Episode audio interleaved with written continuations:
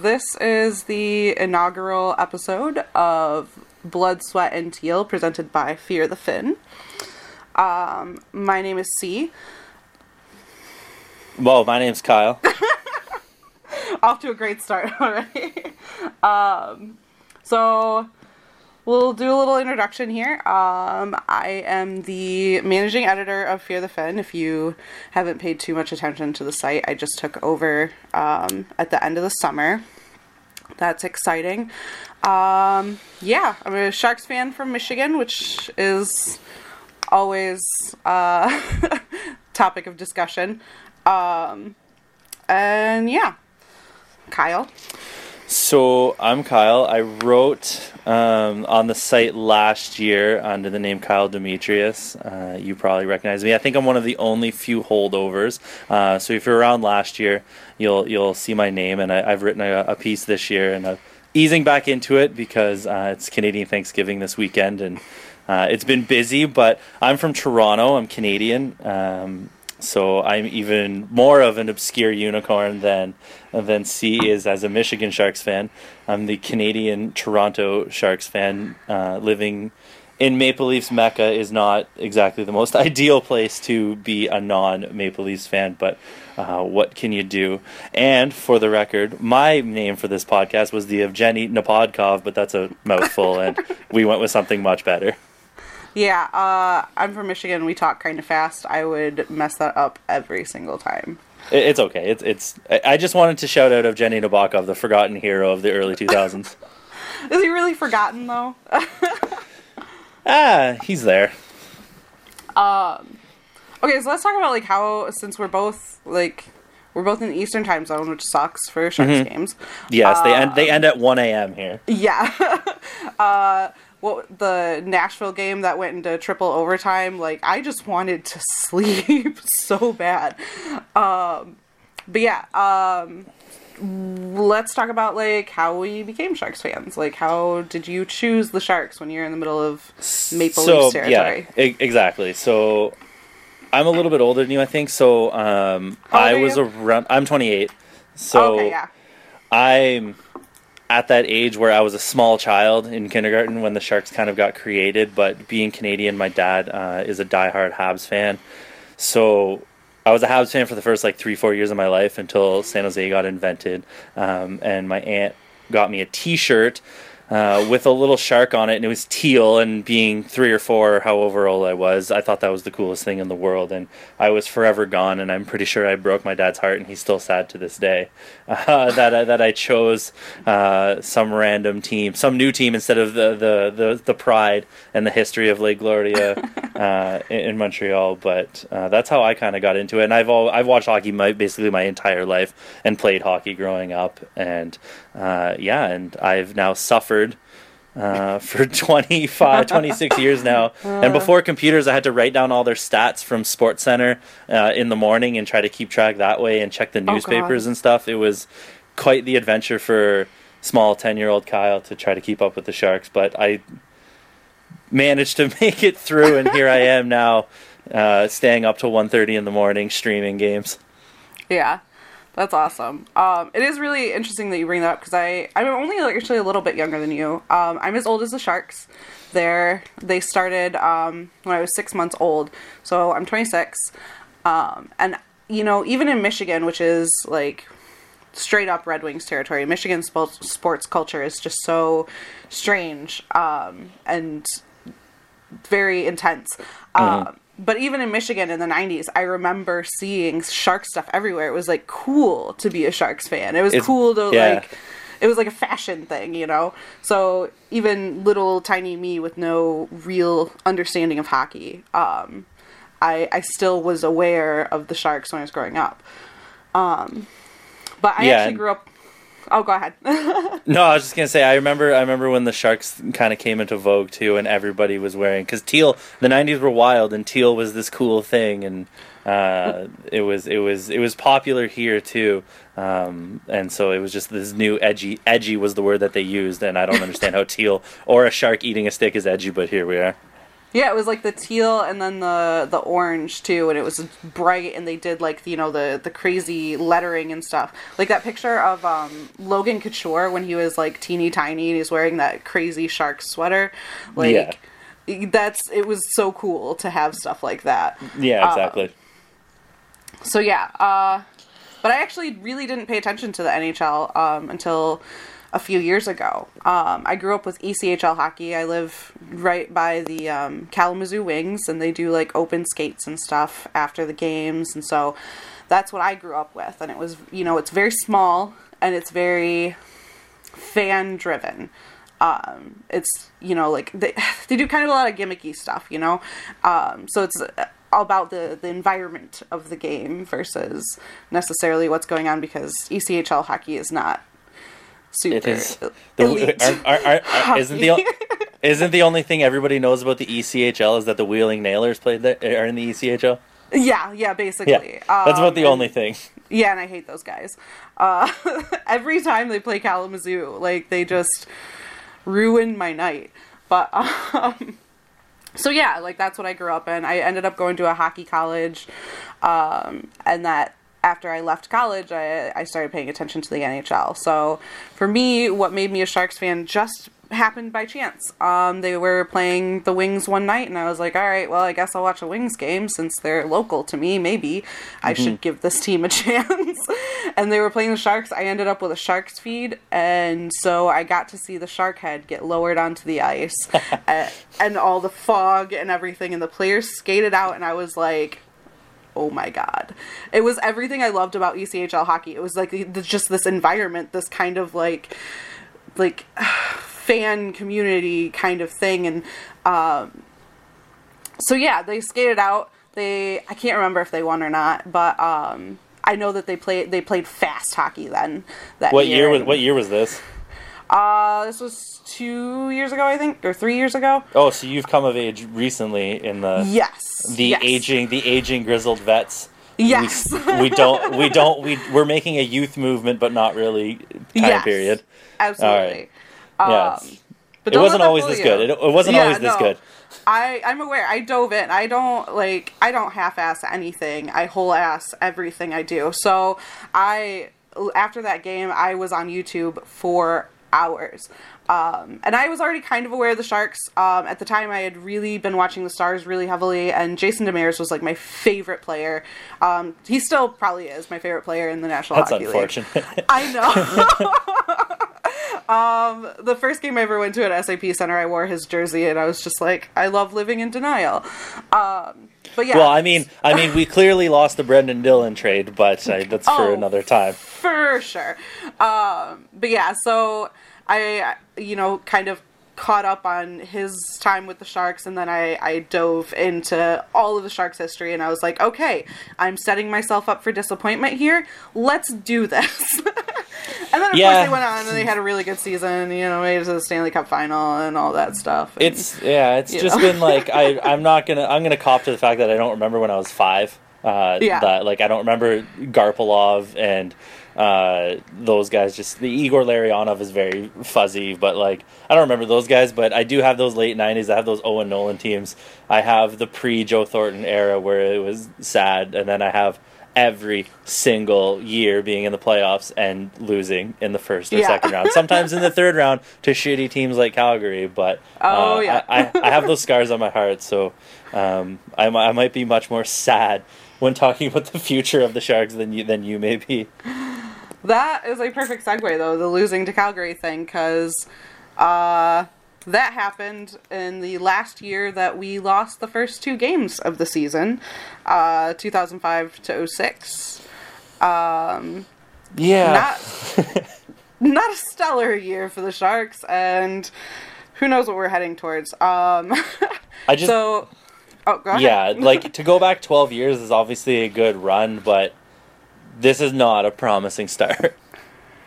Right. Well, what that team really had going for it, too, was Jonathan Cheechoo. And do we think that there are young guys who can be the Jonathan Cheechoo? I mean, in the article I posted earlier today, I kind of hinted that maybe LeBanc, you know, being his second year and getting more time on Joe Thornton's line, that could put him in a similar position as Cheechoo, but yeah, the key is realistically no, probably not, but at the same time, was it realistic that Jonathan Cheechoo was going to go out there and score 56? No. The key thing is that Joe Thornton has to be there dishing assists to that person, because Jonathan Cheechoo wasn't out here dangling everybody. He wasn't Alex Ovechkin. He lived off of the Joe Thornton setup. And the big thing for a 2017 Cheechoo would have to be he lives on Joe Thornton's wing, and Joe Thornton's knee is going to have to hold up, and he's going to have to play at a level at least similar to what he's been doing in his aging years. So does all that happen? I don't know. It's hard to say. Does somebody score 56 again? I can probably say not. Yeah, I'm not seeing that with this year's group. I know we got a lot of young guys, but I'm just not sure that that's realistic for any of them. Ironically, I think the best person to do it might be Tomas Hertl, but he can't go back on that wing. Yeah, and that's that. You said that they had put him on the wing in morning skate today, right? Yeah. So today, as of what is this, Monday, Thanksgiving Monday in Canada, they had switched around some of their lines, and they put Hertl onto the Couture Boedker wing, and then moved Donskoy down, and then Joel Ward and Goodrow were wearing orange shirts and weren't on the line, and Carpenter was lining up as the fourth line center. I like the idea that they might bring Carpenter in. I'm not sure who's going to get scratched in that scenario. I mean, I hope it's Goodrow. Like Ward. Yeah. No offense to Barclay, who has got a great name, but I think he's the least NHL valuable. I think he can play in the NHL, but I don't think for what. See, I was going to say, I don't think for what the Sharks want to do, he's going to fit. But then again, at the same time, Joel Ward is getting kind of slow. And they are playing him. And the defense, they've created this slow monster. I did like how he looked, actually, when they, in the first game, when they switched Ward and Hansen. And they had Hansen on the fourth line, and they bumped Ward up to the third. I actually really liked him on that line then with Timo and Hertl. I think was that. Yeah. See, the thing is that Timo and Hertl are going to fly around and do their thing, and Ward can use his veteran presence and his he knows where to go on the ice in anticipation, and he can work with those guys. I think if you're putting him on a line with a Goodrow and somebody else who's going to be more dig and stuff, you're kind of losing his value because he's not going to be speedy flying around down there. But at the same time, I don't think you can put Ward with Couture and Boedker either, because I think they're just going to leave him in the dust, and that kind of diminishes what they do. So I think they're kind of in a weird spot, because I think Joel Ward still brings value, but at the same time, they need to figure out the perfect slot for him. Right, and it's hard because you also, in that situation, you have Yannick Hansen, who is exactly the same, in my opinion. He's slow, and he doesn't... I don't know, he doesn't play as responsibly, I think, as Ward does, necessarily. I don't think he's the playmaker that Joel Ward is. And so you've got these two guys who really, like, shouldn't be, out of your bottom six. But you also have all these young guys that need to be in your bottom six.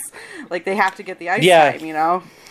Yeah. I don't know. I'm a big Yannick Hansen guy. I think he can bounce back from what I just don't think he fit in last year, and I really liked him on the Thornton line, but if LeBanc's just going to tear it up and score every game, that's where he needs to be.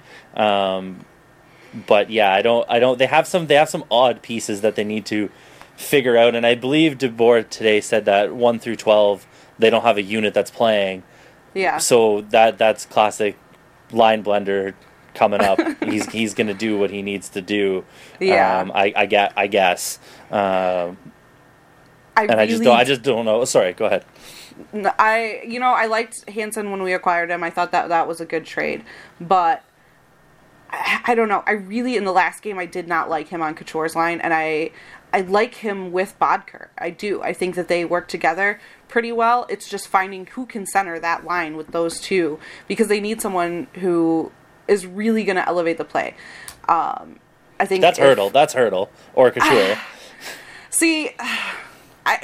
But it just didn't come together with Couture, and they tried it with Hertl in the first game, and that didn't really work either.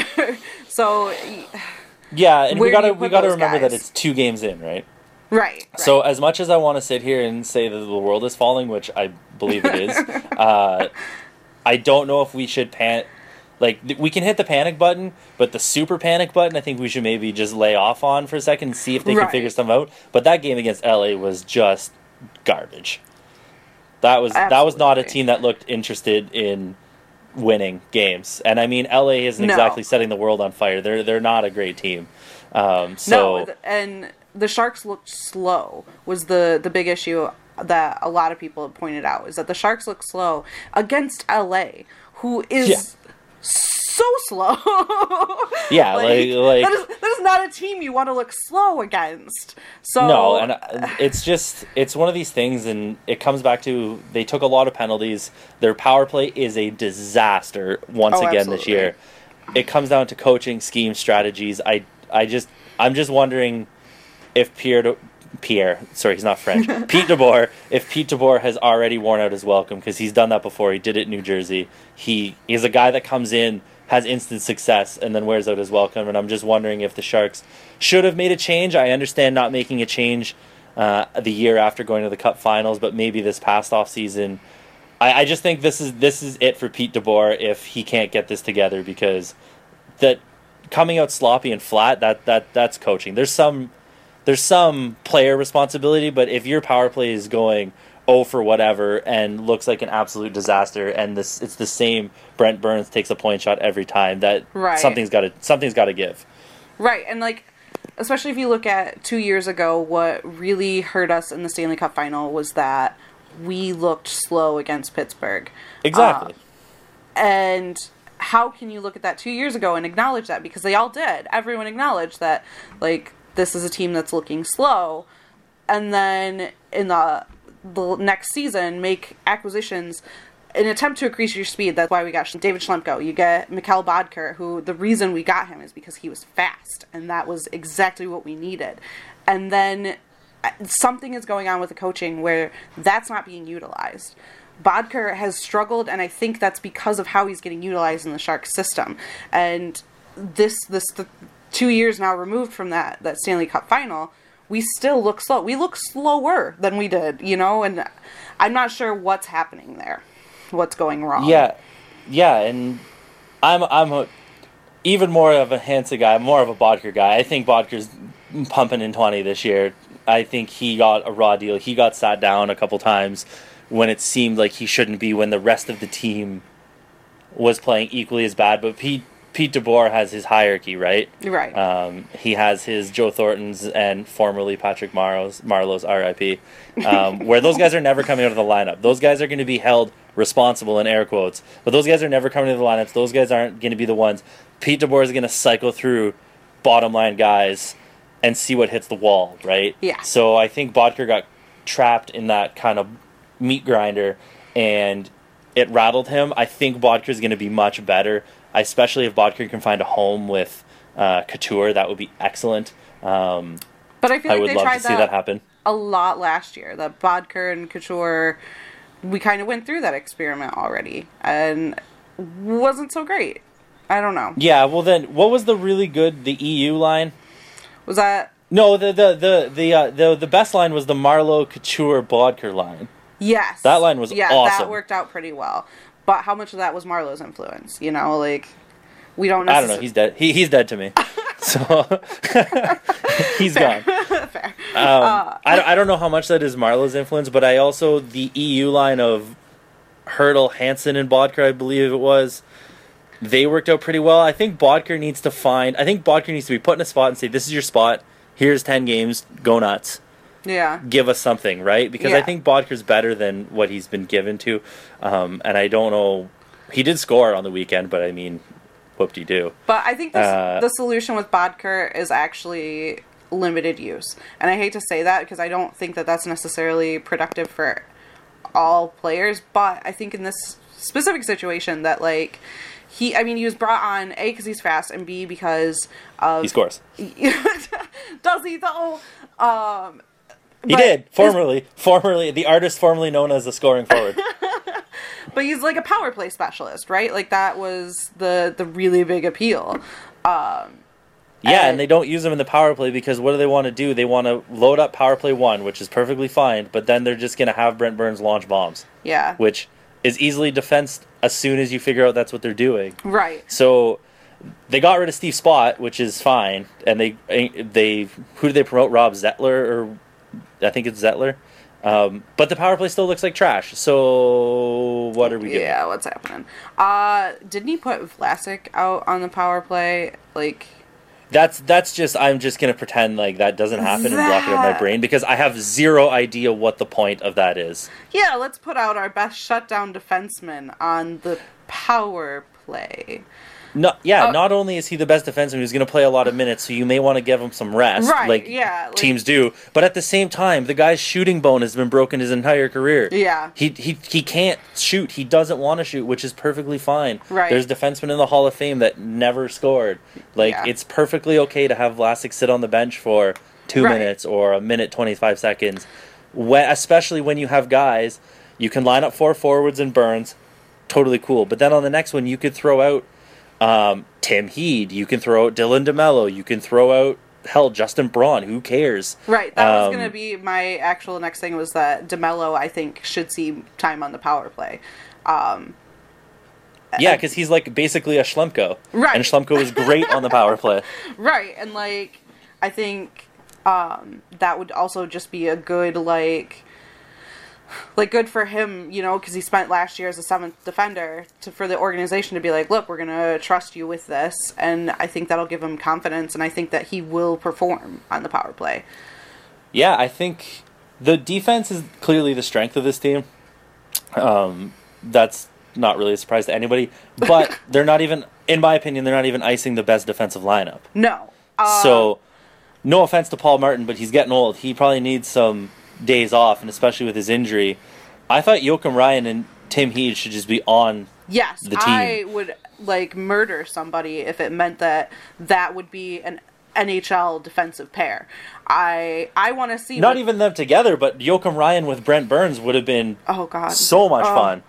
Yes, absolutely. But I don't know. I think that the fact that they had really good chemistry last year, that keeping them as a pair is lucrative. I like that concept. Yeah, I'm okay with that too. If it means, if that's what they want to do, it's not the end of the world to have Vlasic, Braun, Burns, Martin as your top four. I mean, there's teams in way worse situations, right? And I don't know. I know a lot of people are really down on Brendan Dillon. He's horrible. See, I was really impressed with him last year. I think that he, especially with him being stuck with Roman Polak the year before and having to deal with that in the Stanley Cup Final, I think that he took that and went, okay, I need to be the better half of this defensive pairing. And he got better last year. And I don't think if that's your you know, bottom pairing guy, that's horrible. But if you look at it, he was horrible in the Stanley Cup Finals, right? And basically in that entire run-up to the thing, he was saddled with Roman Polak. Okay. Last year, he gets better. Who's his defense partner? David Schlemko, a mobile, puck-moving guy who's going to cover up for him. Again, we started this year with 2 games in. His partners be somebody else. He looks trash. I think the problem is Brendan Dillon is just not that great. And they clearly lost the Jason Demers trade. Well, yeah, that's just Brendan, true. I can almost bet you any amount of money that the Sharks' war room was praying that George McPhee ratcheted up his defensive 7D chess plan even more and took Brendan Dillon. But they didn't. They took the proper defenseman. No, I think everyone knew that they were going to take Schlemko. But yeah, Schlemko was who they were going to take, but they were praying that it was Dillon or Boedker or even Ward. But Dillon just looks not good. In the first game, it's 10 minutes into the game, and he sends a backwards, like a turnaround blind pass at the blue line, and Philly gets a breakaway. So I don't know what his problem is. Does he need a David Schlemko clone every time he steps on the ice? If that's his case, then I'd rather just have Heed or Ryan or DeMillo or DeSimone or literally anybody else playing defense. How about when halfway through the Kings game they rolled out that Burns-Dillon pairing? That is even makes more sense. Burns is going to go on a little adventure into the offensive zone. He's eventually going to get back, but do I want Brendan Dillon standing at half picking his nose? No. When you put Brent Burns out on the ice, you know that you're really rolling with like one and maybe a half defenders. Like, realistically, who's doing the defense? It's the other half of that pairing. So you, for Pete DeBoer to go, oh yeah, Brendan Dillon can handle those minutes. I just don't. I don't know if. Is Pete DeBoer just stuck in what he thinks and he just can't negotiate? Like, has the NHL passed Pete DeBoer by? Is the DeBoer by? That's the real question we need to ask here. Yeah. Because it seems like it has. He's throwing out grinders. He's throwing out slow teams. He's doesn't trust young kids. He wants veterans, but he doesn't want old veterans because why didn't they sign Jaromir Jagr? He wants a specific kind of veteran. So if this ship doesn't turn around quickly, I don't know. It's either going to be a sunk season or Pete DeBoer is toast. Oh, or both. Yeah, I can see that. But also, realistically, who is available that's better? I hate to say this because, like, it feels like sacrilege, but when Lindy Ruff was released from the Stars, my brain was going, hey, now, there's an option. That, you know, he's had success before, but I would like to see, instead of going with, like, a retread, no offense to Lindy Ruff. Lindy Ruff is a great coach. I mean, he did yell no goal after Buffalo lost in the finals, which is great.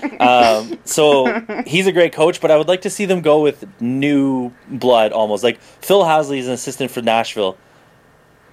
He's never had a head coaching gig. Why not see what he can unlock? He's been a great coach by all accounts. He's the next guy up for a head coaching gig.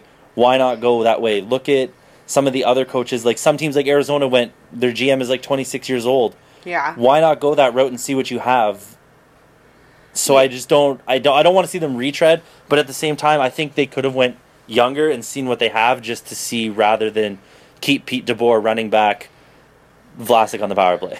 At the same time, I do feel like, and granted, we've had Doug Wilson for a while now, but I do feel like the organization felt like, okay, we've made kind of a leap of faith here with Doug Wilson. So as far as coaching jobs go, I don't know that they're going to be the ones to do that, to go for the inexperienced. And God, that's a very good point. Doug Wilson's part of the old boys club, right? Yeah. Is he going to branch out and learn new tricks? We thought he did when they made it to the finals. Right. But did he really? And shout out to Laksha for his long and in-depth and excellent article. God, it was beautiful. About Doug Wilson, yeah. I, as a person, Kyle, the human, fundamentally disagree that Doug Wilson has been this great guy for the Sharks. Yes, he brought them out of the depths. He brought them into a new era of Sharks hockey, if you want to call it. But at the same time, the big thing that comes up is 0 cups, 1 finals appearance.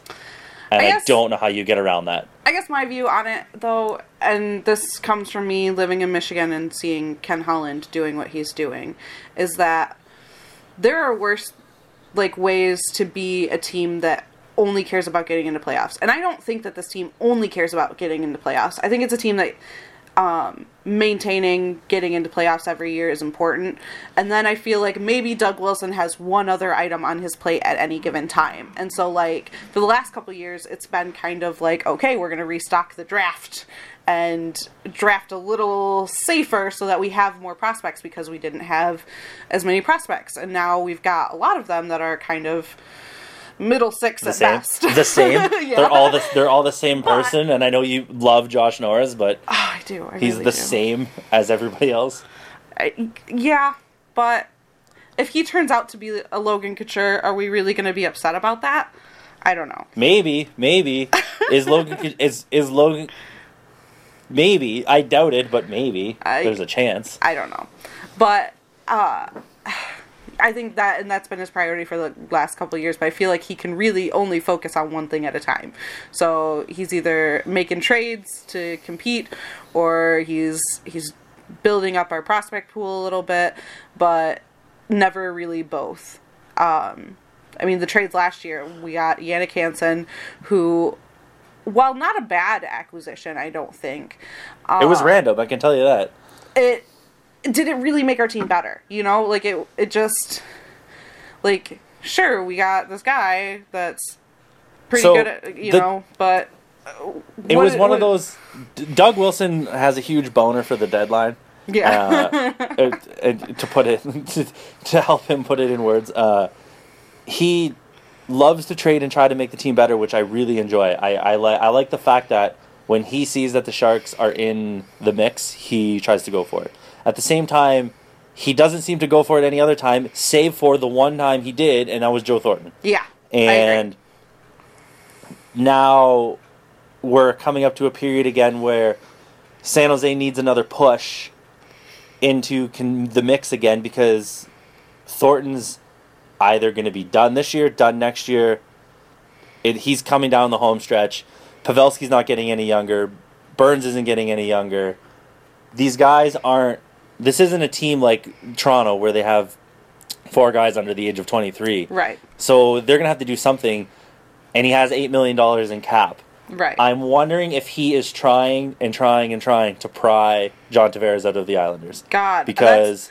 honestly, what I've been thinking is that there has to be something big coming. And I don't... Because the two big ones right now, right, are they're going to be the Duchene and then John Tavares in the offseason. And I don't see the Sharks going for the Duchene thing just because we have Logan Couture. We don't need another Logan Couture at this moment. And that's about what Matt Duchene is, the role that he would fill. But... God, like, I think about Tavares and Teal, and it's like, how is Doug Wilson not doing everything he can to get that? How is that not his number one priority? So I don't know if maybe I've just, like Stockholm Syndromed myself into, like, believing that this has to be a thing that's happening, or if, like, that's really actually something that is on Doug Wilson's radar. I'm not really sure. Well, if it's not, then it should be, and if it's not, he should be fired, because... John Tavares hasn't re-signed in Long Island or Brooklyn, I guess, for a specific reason. That arena sucks, and the Islanders suck. Yeah. Now, they could be okay. I don't see how they're that great. Like, does Thomas Greiss, bless his former Shark heart, does he stand up for a full season and do his thing? No. Maybe. Does Jaroslav Halak come back from the dead and reinvigorate his corpse? Baby. That team is decent up front. I think Matt Barzal was my pick to win Rookie of the Year. I think he's a difference maker. Anthony Beauvillier is good, but that team is not on the track to success. Hosang is awesome. He's amazing, Josh Hosang. But they're also underutilizing him, I think. He wasn't in their season opener. So no, well, yeah, which is weird because Doug Weight seemed to be all in on the kids, but that could have just been a lineup tweak for first game. I'm assuming he's going to play the whole season. I hope so. The big impetus here is that Garth Snow is running that franchise still, and Garth Snow could turn around and trade John Tavares for 3 pylons and a parking pass because it's Garth Snow. Yeah. But I think it would be hilarious if they traded for John Tavares in November after a slow start by the Sharks and a slow start by the Islanders. It would literally parallel the Boston Sharks situation, which would be awesome. And they could just slot him in at his $5.5 million right now. Right. They could add some other things. Next year they could bump him up to what he wants to get paid. Mm-hmm. No problem. And he could basically take over the Joe Thornton role and be that top line center because he plays second line for Team Canada, so he's no slouch. Even though his Islander career may have not have gone the way that everybody thinks it should have, that guy's really, really good at hockey, and that guy would... Everybody talks about prying the window open. That guy would basically just smash through the window and make Sharks have a legit contention every year. Yeah, that would... Acquiring Tavares would keep us from needing to rebuild for solid 5 years, like, easily. Easily. I think he's my age, so maybe a little bit older, so he's got an easily 5 years, too. Keep the franchise afloat. Yeah.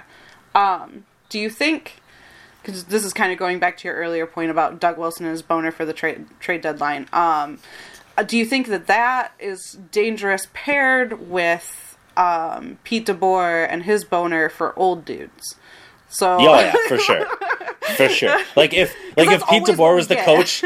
Yeah, like if the Pete DeBoer was the coach about 8 years ago when they traded for Bill Guerin, Bill Guerin would have been first line left wing every game till like re-sign for $10 million a year. I don't know if Pete DeBoer makes it. If the bottom falls off this Sharks season, I don't know if the Pete DeBoer makes it to the trade deadline. I think Doug Wilson oh, I want to say that he's not the guy anymore, but at the same time, it's hard to quit a guy who's been there for 15 years and has had success. No real, tangible success, but he's always been in the playoffs. They've won the President's Trophy. Right. So the thing about Doug Wilson is that while we haven't won the cup, right? We still have, and we've had those historic moments.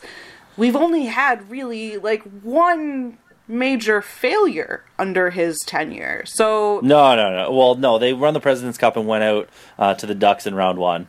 I mean, I don't know. I still don't see that as a major. I feel like in the league, a major failure is when you miss playoffs a year that you absolutely should have made playoffs. Yeah, 2 years ago or 3 years ago, I guess. Yeah, as long as you're still getting into playoffs, you're doing something kind of okay in the realm of, people don't see that as a failure. You're doing the right things, but at the same time, you might need the next bump up. I'll use a cross-sports reference here, especially because it's the Bay Area. The Golden State Warriors were good. They had Mark Jackson as coach. They needed to get rid of Mark Jackson and bring in Steve Kerr to take them to the next level. Yeah. Does somebody need, because it's criminal that Joe Thornton hasn't won the cup. It's just criminal. Yeah. That guy's been to one finals. Mm-hmm. So as good as Wilson's been at getting the team there, he's never put the right combinations on the ice to get them over the hump, because they do have the 3-0 reverse sweep. They do have the first round playoff exits. They have the finals exit, which isn't that big deal. If you make it to the finals, good for you. You can't really say you're a loser by getting there. But he's got to be one of the second longest tenured front office guy, probably behind Ken Holland. I don't know. Yeah. I don't know if it's time for a voice change. I don't think Hasso Plattner will care enough to change him. So we might be stuck with him. But if he pulls off a Tavares trade or some other big trade, I think I'm good with him keeping the reins. I think he can cycle through some coaches, to see what works. But I think this season is a very make or break for the organization. Absolutely. I don't know. I guess I don't distrust Doug Wilson to bring guys into the organization yet. I've been pretty satisfied. Yeah, and I think I agree with that. And so the issue is then how those guys get utilized, and that comes down to Pete DeBoer and the coaching staff and all of that. Yeah, I would tend to agree with that Doug Wilson still has, as much as I've just railed on him for maybe it's time to change, I think we still have to trust him at this point. Yeah. He hasn't blown out the bottom. He hasn't done a Peter Chiarelli and traded away all our good players and basically just been a mess up the whole time. So I think we have to live with Doug Wilson, which is fine. It could be way worse, mm-hmm. but I think we're in agreement that maybe the coaching is the thing that needs to be looked at. Yeah. Especially if, so they're playing Buffalo coming up next, right? Yes. If that power play can't get something, Thursday, yes. Mm-hmm. So if that power play can't get something going against Buffalo, right? They should be looking at doing anything to make it go. And you can't come out flat against Buffalo. You just can't. They're not that great yet. Yes, they have Jack Eichel. Yes, they have some good players. But at the same time, if San Jose wants to actually put themselves in the playoffs and be a pseudo contender, then Buffalo gets a W. Right. Or we get a W against Buffalo. Because, we have some bad luck against Buffalo. But right now, they're on a 3-game losing streak. They just lost today to the Devils, I believe. Yeah, so if they're losing to the Devils, you can't lose to Buffalo. Right, we just can't let that happen. Even our bad luck against the Sabres be damned, this is a game that we cannot lose. If we lose this one, then there's something fundamentally wrong there at that point, I think. Yeah, and I think it starts with the power play looking better. Yeah. At least looking competent. I think Zach Devine on Twitter was mentioning how the AHL and the NHL team runs the exact same power play scheme. The personnel at the NHL level is clearly better because they're NHL players, but the AHL power play rips the puck around. They're getting shots on net. They're making defenses move. They're coming in off the rush and setting up and making sure the defense doesn't set up, whereas the NHL power play just looks like nothing. It looks lazy and slow and predictable. Yeah. Well, and I think some of that, too, is that, since the Barracuda got moved to San Jose, they're kind of setting them up as, like, mini Sharks. And so it's all run the same, which is great when those players come up, because then they know the system, they're able to slot in a lot better. I don't think Ryan Carpenter would have been such a surprise last year had the Sharks not moved the Barracuda to San Jose. Agreed, for sure. But at the same time, like, I think that's why the Barracuda were able to do so well last year, and then they kind of hit a wall against the Griffins, was because that's, like, those systems, when they're new, are really powerful. That's why the Sharks got so far that year, that they went to the Stanley Cup Final. That's why the Barracuda did so well last year. And the reason it works better at the AHL level, too, is that I think those are players who are learning those systems for the first time. Whereas, you know, you get guys on the Sharks who were brought in from other teams and stuff, and they're brought in for a specific reason. Mikkel Boedker is the big one in my head. And then you try and fit them into this system where you have them doing things that are counterproductive to the whole reason that you brought them on. And it's not making the use of each player's actual abilities. Yeah, I agree with that. Yeah, I'm over the Pete DeBoer experience, I think, at this point. Thanks, Pete, for the memories of the finals. It was great. I think that's what I want to call this episode, is the Pete DeBoer experience. Yeah, go for it. I mean, he just... It's just a weird time because the Sharks are aging. They're clearly not contenders no matter what world we live in. But at the same time, they're vastly not living up to what they could be, because they could be good. They could be contenders, and they keep insisting. That's why Doug Wilson keeps saying that this window isn't closing. The window isn't closing. We've still got Joe Thornton. The window isn't closing. But sure, you've got all these pieces, but if you can't make them work, then that window's going to close whether you think it is or not. Yeah, it's not going to close on its own, because you're going to walk over there and close it yourself. Right. if you keep doing this. So, It's not going to happen. We're not going to wake up tomorrow and Pete DeBoer is going to be gone. It'll be a mid-season thing anyway. It would be actually interesting to go back and see if Wilson has ever fired anybody mid-season. Off the top of my head, no, I don't think he has. So we may have Petey for the whole time. But next summer is a watershed season, like we've talked about the whole time. It's either going to be a success and we're going to see something that works, and I don't think that's what's going to happen, or the Sharks are going to limp into the playoffs or miss the playoffs and the bottom's going to fall out and something's going to have to happen, which would be John Tavares. Yeah. Here's hoping. That would be lovely. Yeah, here's hoping. So hopefully Buffalo on Thursday is a much more improved effort, because it's been two games. I mean, you can't really judge it off two games, but at the same time, we have an entire season of the power play looking like garbage. And then they come out and do this season. So I'm not super pumped right now, but at the same time, Columbus went on a 20-something game winning streak last year after starting horribly. So it's not out of the question that the Sharks are right back in it come mid-November. Right. And I think, too, they're going to benefit. They've got a pretty easy schedule this year. It's actually easier than last year's, if I remember correctly. I think Michael Blake McCurdy on Twitter, he does some... kind of graphs showing who gets the hardest schedule, and I think the Sharks are significantly easier this year. I know they're starting out with a homestand, so... Yeah, they play... It's such a weird homestand, because they open with Philly, which is random, then they play at... they played at LA, and then they play Buffalo, Montreal, and New York Islanders. Like, that's a bizarre opening foyer into the league. I just... Right. It was odd, but it's nice to get some of those East Coast teams that may be struggling out of the gate, Montreal, Islanders, Buffalo, out of the way and maybe bank some early wins, but it hasn't been that way so far. I think, though, that setting it up that way does kind of... it sucks because you think it's the start of the season, so they're obviously going to play with urgency, but at the same time, they're playing a game that if it ties and they both walk away with 1 point, then or at least 1 point, then wouldn't be the worst thing.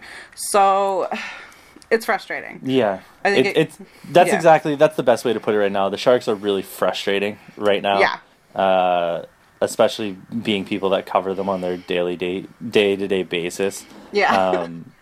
It's frustrating right now because there's a lot, we, and I'm not saying I'm smarter than anybody in the organization, but it seems like they can make moves to help themselves rather than just running back similar ideas right. year after year. So I don't know. We'll see against Buffalo. Next week when we do this, we could be singing a completely different tune and be amazed at how good the offense has been the last week. So right. So yeah, they've got a couple games coming up. Next one is Thursday against Buffalo. They play the Islanders on Saturday when they're doing Hispanic Heritage Night, which is exciting. Really upsetting that we don't have Long Beach native Matt Nieto for that. But little site announcement for Fear the Fin with Hispanic Heritage Night. I do have a plan to run a piece. I'm not going to tell you what the piece is about, but it's exciting. And that piece is also going to go up in Spanish. So we are going to have our first Spanish language article. It's very exciting. With us being a Bay Area team, I think that that's really relevant and kind of cool. So I'm excited. That is quite exciting, actually. Yeah. Yeah. Los Tiburones. They live. Yes, I'm very excited. My former roommate is actually going to be doing the translations, and he teaches right now at Michigan State University and teaches Spanish? Yes. And okay, that's key. Yeah, he teaches Spanish, so it's relevant. And his students, I guess they were just learning about sports the other day, and he talks about me a lot in his class as like a point-counterpoint kind of thing. And he said that I was a Sharks fan, and his entire class got offended. They were all Red Wings fans. So I'm not winning too many points with that. Oh, they're gonna be offended for a long time. That team is brutal. They hate me.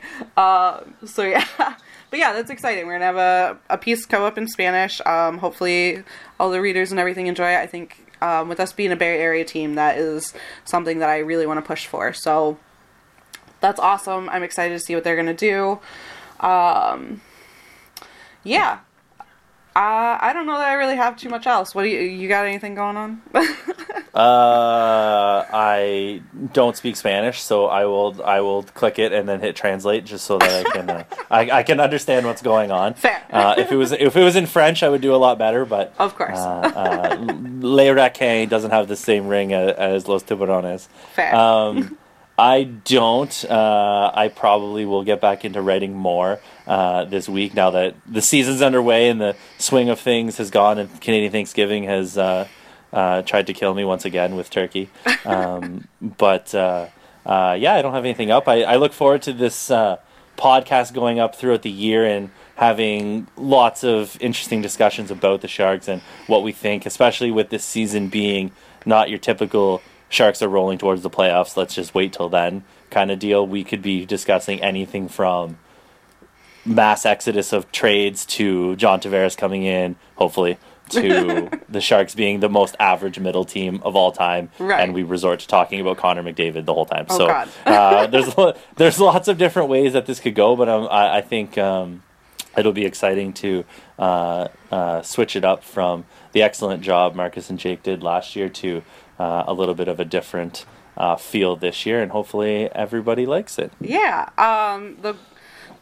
Just for transparency or whatever, the kind of goal I guess is weekly. Right now we're kind of still figuring things out, so we'll see schedule wise and how everything goes. But we are planning on weekly, so you'll get to listen to us talk all the time. Yeah, and hopefully my Canadian accent isn't super annoying to Californians, but oh God, that's the way it is. I don't have an accent, so I do. I don't know how many times I said A in this podcast, but I'm sure we can keep track. We'll get an A counter going, so yeah, that'll be perfect. Bonus points to whoever is listening and counts the A's. So yeah, we're trying for weekly. It's going to be kind of up and down. We'll see how this season goes and what we get to talk about here. So yeah, so I guess we're going to sign off. Are we going to call it? Should I do it in French? Go for it.